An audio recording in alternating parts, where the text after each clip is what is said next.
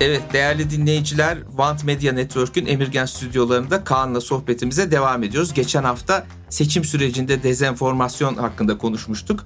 Birkaç tane de ilginç tespit vardı ben onları tekrar edeceğim. Bir tanesi Türkiye'de medya işinin ne kadar para kazanılmaz bir iş olduğuydu. Çünkü reklamlar çok ucuz.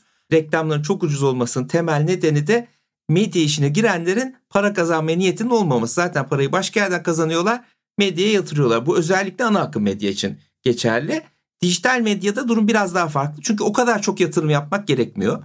O kadar çok yatırım yapmak gerekmeyince bu işi hakkıyla da yapabilecek isimler ortaya çıkıyor. Buna rağmen ama Kaan dedi ki 2012'de Onedio kurulduğundan beri doğru düzgün bir inovasyon Türkiye'de bu konuda olmadı. Bize de bir rakip çıkmadı. Geleneksel mecralar bizden öğrenmeye çalıştılar ama orada da bu iş pek tutmadı. Şu anki iklimde yaşamaya devam ediyoruz diye konuştuk. Sonra da biraz seçimlerin içine girdik. Bu özellikle hedefleme, mikro hedefleme nasıl yapılıyor? Kaan bize onu anlattı. Merak ediyorsanız lütfen bir önceki bölümü tekrar açıp dinleyin eğer dinlemediyseniz. Şimdi biraz daha dünyaya bakacağız Kaan'la. Sonra tekrar Türkiye'ye ineceğiz. Geçen hafta yaklaşık belki bir ay olmadı daha BuzzFeed'in haber bölümü kapandı. BuzzFeed'in haber bölümü de çok iddialıydı. Yani Pulitzer ödülleri almış. Biz haberciliği değiştiriyoruz. Daha başlarda New York Times'ı işte yıkacağız yerine geleceğiz diyen bir haber bölümüydü. Haber bölümü kapandı. Niye? Para kazanamadığı için. Venture Capital'dan girişim sermayesi aldıkları paralar bitti ve kapattılar. O zaman yani az önce ana akım medyada para yok dedik ama galiba internet medyasında da para yok Kaan. Nasıl açıklayacaksın bu durumu? Şimdi gerçekten BuzzFeed News ve Vice News bunu da ayrı değerlendirmek lazım. Son dönemlerin en popüler iki büyük dev medya şirketi. İkisi de iflas haberleriyle son dönemde çalkalanıyor. Aslında bunun en büyük sebebi BuzzFeed de tamamen reklam geliri üzerine kurulu bir dijital medya şirketiydi. Haber kısmına girmeleri çok iddialı bir hareketti. Çünkü o ne diyordan da çok iyi biliyorum. Bir, şunu bir anlatsana. Siz o ne diyor kurarken BuzzFeed'e baktınız mı?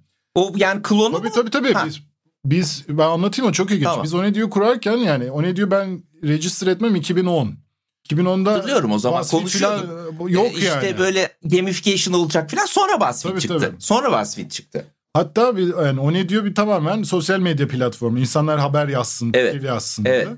Sonra işte Huffington Post çok o ara şey zıpladı. oldu. Zıpladı. Huffington Post'u gördük. Biraz daha editoryal vesaire. Sonra da BuzzFeed'i gördük. BuzzFeed de tam acayip patlıyordu. Biz dedik ki biz tam BuzzFeed gibi olalım. Hatta evet. ben gittim BuzzFeed'in merkez ofiste BuzzFeed'le içerik değiş tokuş anlaşması yaptık. Wow. Tabii tabii biz BuzzFeed'in içeriklerini kullanmak için bayağı... Yani BuzzFeed'i Türkiye temsilcisi gibi oldu bir bakıma. BuzzFeed'in ürettiği içerikleri Türkçeleştirip okay. yayınlama hakkını aldık. Çok Videolarını, güzel. şeylerini vesaire. Gayet ciddi bir süre birlikte çalıştık BuzzFeed'le. Ama biz ilk çıkış noktamız hani özgün bir fikir. Huffington Post, BuzzFeed karışımı bir şey yapalım evet. dedik. Bu arada BuzzFeed'ciler de Huffington Post'tan çıkmış zaten. Evet sonra yani, Huffington Post'u satın aldılar. Sonra da Huffington Post'u satın evet. aldılar. Sonra da kapattılar galiba. Yok doğru devam ediyor. Evet. Neyse şimdi BuzzFeed modeli viral içerik üretme. Evet. Yani böyle atıyorum düşük iş gücüyle üretiliyor o hmm. içerik. Belki işte bir gün sürüyor bir editörün onu yapması. Hatta belki yarım gün sürüyor. Hı hı. Ama milyonlarca kişiye erişiyor ve reklamdan iyi para kazanıyor. Çünkü o sosyal medya. Bir örnek verelim. Neyin on yolu? Öyle içerikler değil mi? Bir şeyin on yolu. Aynen öyle yani işte atıyorum bizim hani Türkiye'de en popüler olan içerikleri şöyle bir düşündüğüm zaman mesela işte Türkiye'de öğretmen olanların çok iyi bildiği şey gerçekler diyorsun ha. mesela. Bütün öğretmenler Benden paylaşıyor. Gidiyor. Paylaşıyor, okuyor, Burada paylaşıyor. bir şey diyeceğim. Bir parantez açacağım. Şimdi ben de köşe yazısı yazıyorum biliyorsun şunu tespit ettim. Böyle genel konularda yazınca okunmuyor. Spesifik bir grubun ilgisini çekecek bir şey yazarsan viral oluyor. Mesela Ankara'da uçak yok diye yazdı. Bütün Ankaralılar okudu. Evet. İşte yani küçük bir gruba yönelik yazarsan viral oluyor ama herkesin ilgisine yönelik bir şey kimse okumuyor. İşte ama en büyük hit de herkesin okuyabileceği viral içerik ha, yapabilmek. Tabii. O zaman ya zaten patlıyor. Şimdi BuzzFeed'in ilk kuruluşu da bizim ilk şeyimiz öyleydi. Yani böyle az editörel eforla inanılmaz trafik elde edebiliyorsun Hı. ve bunu çok iyi monetize ediyorsun. Hatta ben şeyi hatırlıyorum ya bizim o ne diyor ko açtık. İngilizce o ne diyor. Hı. bir içeriğimiz viral oldu. Sadece o içeriğin reklam gelirlerinden Amerika'da viral olduğu için bir içeriğin 12 bin dolar para kazanıyor. Sadece o içeriğin reklam gelirleri. Az önce bir konuştuğumuz içerik. konuya geri dönüyoruz. Amerika'da Türkiye'nin herhalde 100 katı. 100 katı. 100 katı. 100 katı. Aynen. Bir içeri yani aynen. bir kişinin görmesinin değeri 100 katı. 100 katı tamam. İnanılmaz bir şey. Şimdi benim o 1 milyon kişi okudu o içeriğimi 12 bin dolar para kazandım. Türkiye'de 1 milyon kişi okusa onun yüzde biri para kazanır. Kazanacaktı. 120 dolar kazanacak. 120 dolar kazanırsan iyi hatta. Yani, yani Türkçe içerik yazmanın değeri yok. Yok. Evet. Neyse şimdi bu ne? Az editoryal efor ama bir şey yakalıyorsun sosyal medyanın o yayılma viral gücünü Hı-hı. ve içerik çok kişiye erişiyor ve birden çok para kazanıyorsun. Buna sosyal medya platformları da çok çanak tuttu. Facebook mesela ben evet. hatırlıyorum. Facebook'a bir post atıyorduk inanılmaz trafik geliyor. Çünkü attığın postu herkese gösteriyor. Ama sonra Mark Sonra Facebook algoritmayı değiştirdi. Aynen, değiştiriyor. Her şey patladı. Tabii. Ama işte o dönemden bahsediyorum. Şimdi o dönem çok iyi paralar kazandı bizim gibi sosyal medya hmm. şeyleri. Sonra işte Facebook bu musluğu kesince. Evet. Bir orada ne olduğunu anlatalım mı? Yani Facebook bu viral içerikleri haber içeriği, haber ya Facebook ya timeline'ımız bir evet. dönemde sürekli komik videolara, evet. ilginç paylaşımlara, şakalara Onun dönüşmüştü. Onun yerine dediler ki arkadaşlarınızdan gelen Aynen şeyleri öyle. koyacağız. Evet. Bunun nedeni olarak da şeyi gösterdiler. Bu işte Trump seçiminde Aynen, dezenformasyon, dezenformasyon. vesaire. Halbuki parantez açıp söyleyeyim büyük bir ihtimalle şöyle oldu. Şimdi yankı odası dediğimiz şey kuvvetlendi. Yani arka, şimdi arkadaşlarından gördüğün şeyler hep senin düşüncelerini körükleyen e, şeyler oluyor. O da işte Halk TV'leşme veya işte ATV'leşmeyi sosyal medyada arttırdı aslında. Evet ama işte Mark Zuckerberg de önüne geçemedi. Evet. Yani böyle hem insanlara çok bir sürü video gösterelim, içerik gösterelim hem de yalan bilgiye mücadele edelim. Beceremedi. Beceremedi. Beceremedi. Becermek de mümkün değil evet. yani bu arada. Gerçekten evet. çok zor yani. Nasıl modere edeceksin, nasıl önlem Tabii. alacaksın vesaire. Tabii. Yani bunun tek çözüm yolu okur yazarlık. Evet o da kitle, gelişmiyor. Kitleye Zaten eğitmek. insanların öyle bir Aynen. eğilimi yok. Dünya değişince tabii BuzzFeed o News'e yatırımı yapmıştı o süre. Evet. Nasılsa basıyoruz hmm. vesaire diye. Ama dünya değişince birden BuzzFeed şöyle bir şeyle karşılaştı. İşte Pulitzer ödülü alan gazeteci bir gazeteci dosyayı açıklar, açar. Evet. Kaynaklarıyla konuşur. Doğrular evet. gider yani bir hikayeyi bitirmesi belki 3 hafta 4 evet. hafta sürüyor. Tabii. Yani senin binlerce dolar maaş verdiğin bir adam bir ayda bir tane içerik üretiyor. Ve o içerik gerçekten çok kapsamlı, çok özenle hazırlanmış ve uzun olduğu için az kişi okuyor. Bu bütün dünya internetinin ne yazık ki problemi. İçerik ne kadar çok yazıyla dolarsa, ne kadar çok derinlemesine analiz olursa o kadar az kişi okuyup o kadar az kişi paylaşıyor.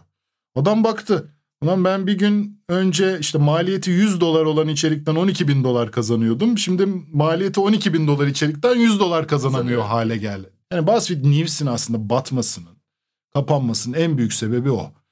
Pahalı içeriklerin, üzerinde çok emek harcanan içeriklerin yeteri kadar kişiye ulaşmaması ve onu reklam gelirlerinden paraya dönüştürememesi. Yani tam tersine içerik kaliteli oldukça okunması zorlaşıyor. Evet ve daha nişleşiyor aslında evet, daha doğru. kaliteleşiyor doğru. ama mesela New York Times ne yaptı? Evet. Tamamen subscription e, New York Times'ın yani belki bir editörü ayda ortalama 3 içerik çıkartıyor. Hı hı. BuzzFeed'in belki bir editörü günde 3 3 içerik çıkarıyor ama New York Times okuyucudan para alıyor. Aynen artık. öyle. Tabii. Şimdi, o, ve orada bir mucize evet. gerçekleştirdi. Hiç kimsenin yapamazlar dediği şeyi yaptı böyle para kazanıyor adam. Evet ama evet. doğrusu o. Çünkü Doğru. eğer sen içeriye çok para harcıyorsan onu reklamla monetize edemiyorsun. Dünyanın Edemiyor. hiçbir yerinde Doğru. monetize Onu Doğru. bu Ama şunu da söyleyeyim. Içeriği... Yani New York Times'ın da istatistiklerine bakınca okurlarının %50'si Amerika dışından. Yani benim teorim İngilizce dışında bir dilde yine içeriye bu kadar abonelikle para kazanılması mümkün değil. Çünkü sen İngilizce içerik yaptığın zaman bütün dünyadan para alma şansı Kesin oluyor. Yani. Tabii New York Times'ın e, abone olmanın motivasyonu da farklı. farklı. Yani orada işte dünyayı, dünyayı takip, takip etmek, falan. Tabii. ayak uydurmak, Tabii. bir kulübe ait Tabii. olma hissiyatı Tabii. vesaire Tabii. bir sürü farklı benefitleri var. Yine insanlara gerçekten pahalı içeriğe para verdirtmek zor. BuzzFeed deseydi ki benim news'ime üye olma paralı yine bence beceremez. Beceremezdi. Çünkü o biraz birikmesi lazım. O kadar da bir şey yoktu diyorsun yani. Yok da. o kadar da değildi. Vice, Vice'ın da batması tamamen aynı sebepten abi az kişiye hitap eden içeriklerin çok yüksek maliyetle üretiliyor olması. Hmm. Ama yani bu da ne yazık ki medyanın bir dileması şu an. Evet. Yani ben çok kişiye hitap eden içerikleri ucuza üretip tık klik peşinde mi koşayım yoksa derinlemesine analiz yapıp kaliteli içerik mi üreteyim? Üreteyim. İkincisi için reklamla bu işi çevirmen mümkün değil. Kesinlikle. Değil. Dünyanın hiçbir yerinde mümkün değil.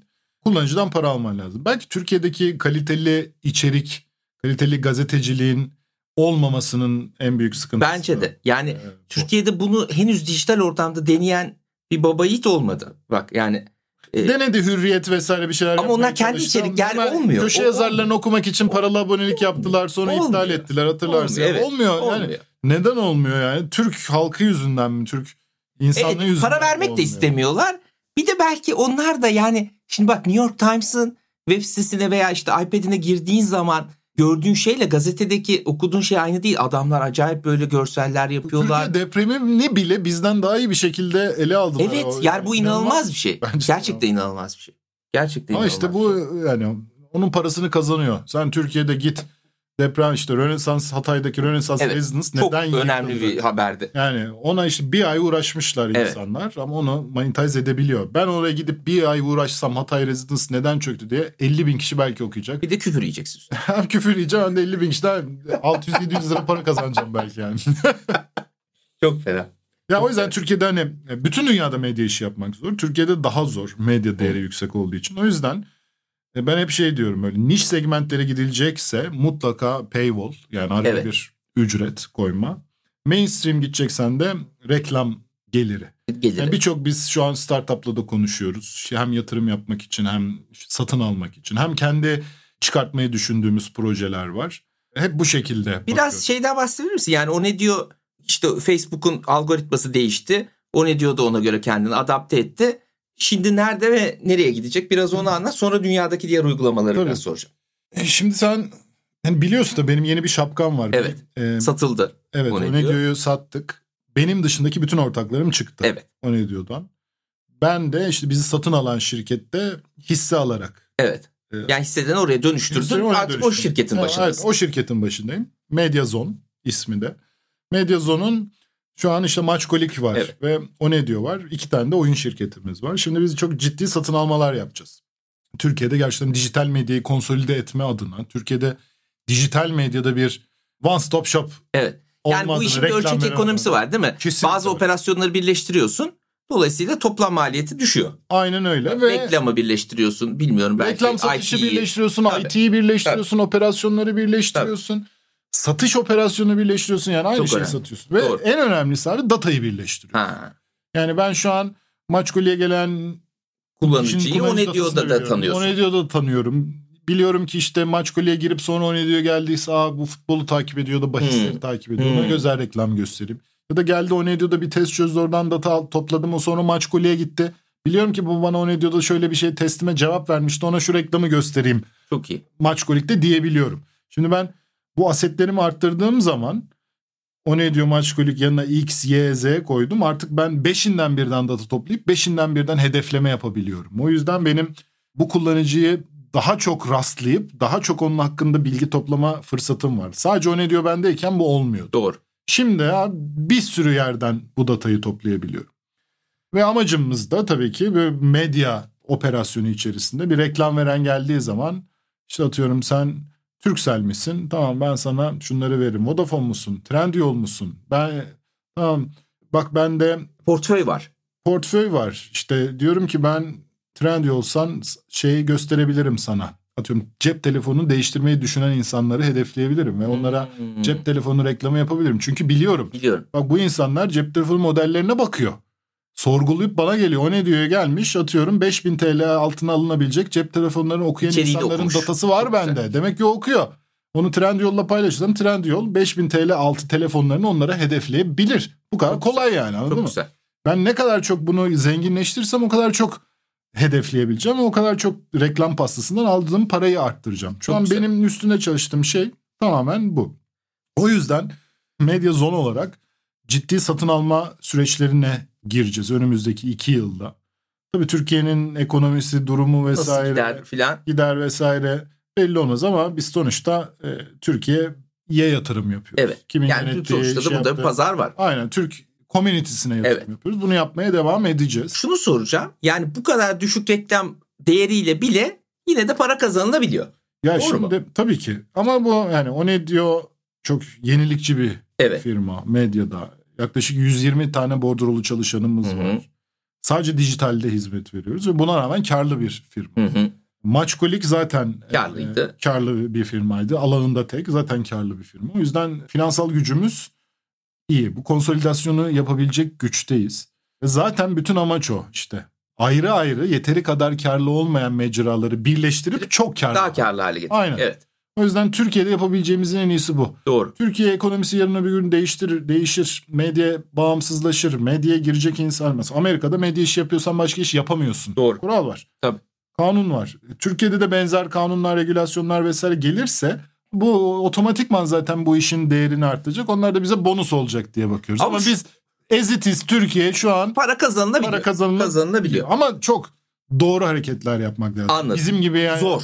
Çok zor. Yani büyük bir ekonomi yaratamıyorsun. Evet. Ona göre de tabii az önce söylediğin gibi işte Hatay'daki enkazın niye yıkıldığını bir ay araştıracak bir gazeteciyi Türkiye'de maaşa bağlayamazsın. Çünkü adamı o bir ay içinde 10 haber daha ne 10 haberi 30 haber daha yaptırman Aynen öyle. Ve yani bu gerçekten toplumsal sonuçları da oluyor. Aynen Yeteri öyle. kadar araştırılan haberler olmuyor. Deşilmiyor. Ondan sonra böyle yalan haberler her tarafı sarıyor. ne yazık. Çünkü insanlar bir yandan da yalanı doğrudan daha çok seviyor. Bu da bir hakikat değil mi? Anlamıyor. Sorgulamıyor. Anlamıyor. Anlamıyor. Yani evet, anlamıyor. Anlamıyor. İşine geleni kabul ediyor. Doğru. İnanması yani çok kol- kolay kandırmak Doğru. insanları. Doğru. Yani insanların e, gerçekten müfredatlara girmesi lazım yani. Ben benim oğlum var işte 9 yaşında. Ben ona anlatıyorum neye inanması gerektiğini, neye inanmaması gerektiğini, nelerin virüs olabileceğini, nelerin yanlış bilgi olabileceğini. Yani bu gerçekten artık yani çocuklara artık 3-4 yaşından itibaren tablet vermeye başlıyor. Değil İnsanlar mi? dijital Yani bunu okulda İnsanlar birinci aynen. sınıfta anlatılması lazım. Evet kesinlikle hani burada hani sadece dezenformasyon değil yani. Gerçekten kiş- çocukların ve kişilerin dijital güvenliği için de bu Doğru. gerekli bir şey. Doğru. O yüzden dijital okuryazarlık. Doğru. Sorgulamayı öğretmemiz lazım. Doğru. Gördüğü zaman olan bu AI ile mi üretilmiş bir video yoksa gerçek mi video? Ha, Bunu sorgulaması çok güzel lazım. bir yere geldik. Onu soracağım sonra da dünyadaki uygulamaları. Az geçen bölümümüzde seçim e, sürecinde de işte dezenformasyon bu Rus trolleri işte troll farmlar kuruyorlar falan. Şimdi orada pahalı bir operasyon bir sürü adam çalıştırıyorsun. Şimdi artık ChatGPT'ye her şeyi yazdırmak mümkün. Bu işler ucuzlar mı? Yani daha seri üretim işte böyle AB testing hani şu metin mi iş Tabii, yaptı tabii. bu mu? Onlar ucuzlar. Onlar zaten çok yani overall harcamaya baktığın zaman onlar zaten çok küçük bir kısmı. Burada Ha. asıl para insanlara ulaşmak için verilen para. Yani Facebook'a Google'a. Aynen Facebook'a. Google'a verilen Ha, bid ettiğin okey. o para. Anladım. E, tabii ki bu hızlandırır şeyleri ama o total şeyde e, Çok büyük bir bütçe değil diyorsun. değil. Zaten şimdi yapay zeka Bir de benim şöyle bir iddiam var. Yani bizdeki fake haberleri okuyunca işte o Twitter'daki hesapları falan yani yapay zeka daha iyi de yazabileceğini düşünüyorum kalite olarak. bizim trollerde her türlü, Ebabillere falan. her türlü yapay zeka daha iyi yazar bizim trollerden yani gerçekten. Trollerimizin seviyesi bile Çok fena, çok fena. Üzücü yani. Çok fena. Şimdi son olarak şu şeyi bir konuşalım. Birkaç tane yeni uygulama çıktı. Sen de takip ediyorsundur. Benim en çok baktığım Artifact mesela. Bu şeylerin kurduğu, Instagram'ı kuranların kurduğu. Yani yapay zeka ile senin neleri okuduğunu öğrenip onları önüne çıkarmaya çalışıyor. Şimdi sosyal ağlarda bir değişim var. İşte Substack ayrı bir dünya oldu. Bir sürü bülten var. Benim de bültenim var. Oradan millet para da kazanıyor. Abi, ben kazanamıyorum yani. Türkiye'de kazanan bilmiyorum da. Bence biraz zor Türkiye'de ama çok acayip para kazanan gazeteciler var. Şimdi bir yandan da gazetecinin şeyle yani gazete demeyelim de işte medya mecrasıyla ilişkisi de zayıflıyor. Çünkü çat diye kendi Substack'ini kurabiliyorsun eğer iyi yazarsan ve bu işe para verilen bir ülkede yaşıyorsan. Bu da bir dönüşüm getiriyor. Şimdi valla Hepsi Usta- birbirine girdi. Yani böyle nereye gidecek ben bu şey iş? diye şaka yapıyorum. Bu Substack'ler vesaire sonunda tekrar gazeteyi icat edeceğiz diye. Ha. Yani Substack atıyorum ekonomi konusunda Substack açan adam var. İşte teknoloji konusunda Substack açan adam var. Güzel takip ediyorsun işte gündem, spor vesaire Bilmem hepsi ne. var. Ama ben kullanıcı olarak hepsini bir yerde görmek isterim. O da gazete. Bravo. Ben de aynı şeyi düşünüyorum. Bu Ya- ben bizim yaşımızdan mı yoksa Yo. insani bir şey mi bilmiyorum. Gerçekten aynı şeyi düşünüyorum. Bence gazeteyi açınca ya arkadaş manşet ne? Altında ne yazıyor? Üçüncü sayfada ne var? Beşinci sayfada ne var? Ne büyük ne küçük. Yani bu e, mizampaj deniyor ya yani. Evet, o Onun çok- çok... büyük bir değeri var. Onu Substack'te göremiyorsun. Hiçbir sosyal mecrada göremiyorsun. Kesinlikle abi. Bence bu değişecek. Yani böyle hatta belki Substack of Substacks. Yani atıyorum şu 10 tane Substack'e üye ol sana curated bir şekilde Curated onları şey. Evet, çok önemli. mesela. Bir de pardon sözü kesiyorum. Benim en sevdiğim konu bu olduğu için. Yani insan ilgilenmediği konularla ilgili de haber almalı. Değil mi? Kesinlikle keşfetmeli. Evet. Yoksa yani o işte dediğimiz wall şey balonun içerisinden Evet balonun içinde yaşıyorsun. çıkamıyorsun. O yüzden abi bence kürasyon değerli. Hı. Kürasyon abi kesinlikle full automated olamaz. Hı hı. Yani ben işte o yapay zeka benim neden hoşlandığımı öğrensin de bana göre öyle bir şey yok. Ben inanmıyorum. Çünkü senin dediğine çok katılıyorum. Benim bir şey keşfetmem lazım. Evet.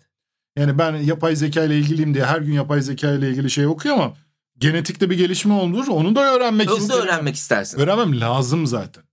O yüzden medya değişiyor, değişecek. Hı hı. Bunlar çok konuşuluyor işte. Sen bir gazetecisindir, web sitenden ayrılmışsındır, şey çalıştığın medya kurumundan kendin bir Substack açmışsındır. Çok niş bir kitleden onu iyi, monetize Edebilirsin. edebilirsin. Ama sen güçlerini başkasıyla birleştirerek daha iyi monetize edebilirsin. Evet. Aynen O öyle. yüzden ben bu işin sonunda biraz daha bu hani DAO yapısı vardır ya Evet. şeylerde. Öyle oluyorum. Yani atıyorum bir artık gazeteciler bir araya gelip ortağı olduğu bir gazete yani patron gazeteciliğinden Evet. editör gazeteciliğine dönecek bir yol görüyorum. Çünkü yani yatırım maliyeti azaldığı için patrona ihtiyaç yok. hem o yok hem de herkes kendi kitlesini ortaya Doğru. getirecek ve gerçekten kullanıcı için de faydalı bir model oluşacak ve herkes de ne kadar yazısı okunursa o kadar para kazanacak ya da Çok- getirdiği şeyde kazanacak. O yüzden ben bu bireysel yayıncılığın bu kadar uzun süre devam edeceğini çok düşünmüyorum. Hmm. Ya da bir yere takılıp kalacaklar ya da monetization sıkıntıları yaşayacaklar. Doğru. İşte şu an bile tartışmalar var işte. Cüneyt Özdemir bir kendi YouTube'undan Evet. gazetecilik yapıyor. Birisinin reklamını yapması ne kadar etik diye. işte Doğru. Faruk Bey, Doğru, doğru. vesaire. Bunlar güzel tartışmalar. Doğru cevapları olmayan Doğru. Katılıyorum. Tartış- bir cevabı yok bazı aynen soruların. tartışmalar. Ama çözülmesi gereken de problemler. Yani nereye kadar para kazanmadan bu kişiler devam ettirebilir. Ama Tabii. şu anda yeni bir model var işte. O YouTube'da, Twitch'te kullanıcı bahşişleri. Yorumlarının önde gözükmesi için insanlar para veriyorlar. İşte atıyorum orada YouTube'da akıyor yorumlar. 50 lira bir ateşliyorsun senin yorumun önde Üste çıkıyor, çıkıyor. üste çıkıyor, renkli çıkıyor, ekrana düşüyor vesaire. Böyle değişik para kazanma yöntemleri de var. Ama işte insanlar şu an hala bunları test ediyor. Komünite de test ediyor. Kişiler de test ediyor ama ben medyada çatı o organizasyon gerekliliğini hem işin kalıcılığı hem Aha. sürdürülebilirliği için gerekli görüyorum. Yani bu şöyle de anlaşılır. Mesela o ne diyor? Kaan Kayvalı olmasa yarın o ne diyor? Çalışır. Aynen devam eder. Çalışır. Ama yani Cüneyt Özdemir'in YouTube kanalı Biter. Cüneyt Özdemir olmasa Biter. biter. Doğru. Ya da Babala TV Oğuzhan Uğur olmasa Biter. biter. Ama o ikisi de kendi alanlarında bireysel olarak çok, Çok iyi iş. Doğru. Doğru. Ama işte sonuçta ben yatırımcılarım var, ortağım var vesaire. Doğru. Böyle bir kurumsal Kurumsalla- bir yapı yani bu kurmam çok lazım. önemli bir şey. Sonuçta o mecra devam ediyor. Aynen öyle. Bu mecra Kişilere bağımlı olmamadan. olmadan ve farklı perspektifleri, farklı haberleri, e, farklı içerikleri haber de olmayabilir verebiliyor. Bence bu çok önemli bir şey. İstersen bu noktada bitirelim. Bitirelim valla ben hani konuşsak konuşuruz. Daha iyi evet bayağı bir konuşabiliriz de bir yerde de durmak lazım. Çok sağ ol Kaan. Yani çok sen teşekkür sağ ederim. Davet ettiğin Çok güzel için. oldu. İlk defa iki bölümlük bir podcast'imiz oldu. Dinleyicilerimize de dinledikleri için çok teşekkür ediyorum. Yine her zamanki notumuzla bitirelim. Eğer teknoloji toplum politika ekseninde içeriklerle ilgileniyorsanız e-posta bültenime de abone olabilirsiniz. www.globalisler.com adresinden. Çok sağ ol Kaan. Görüşmek üzere. Görüşürüz.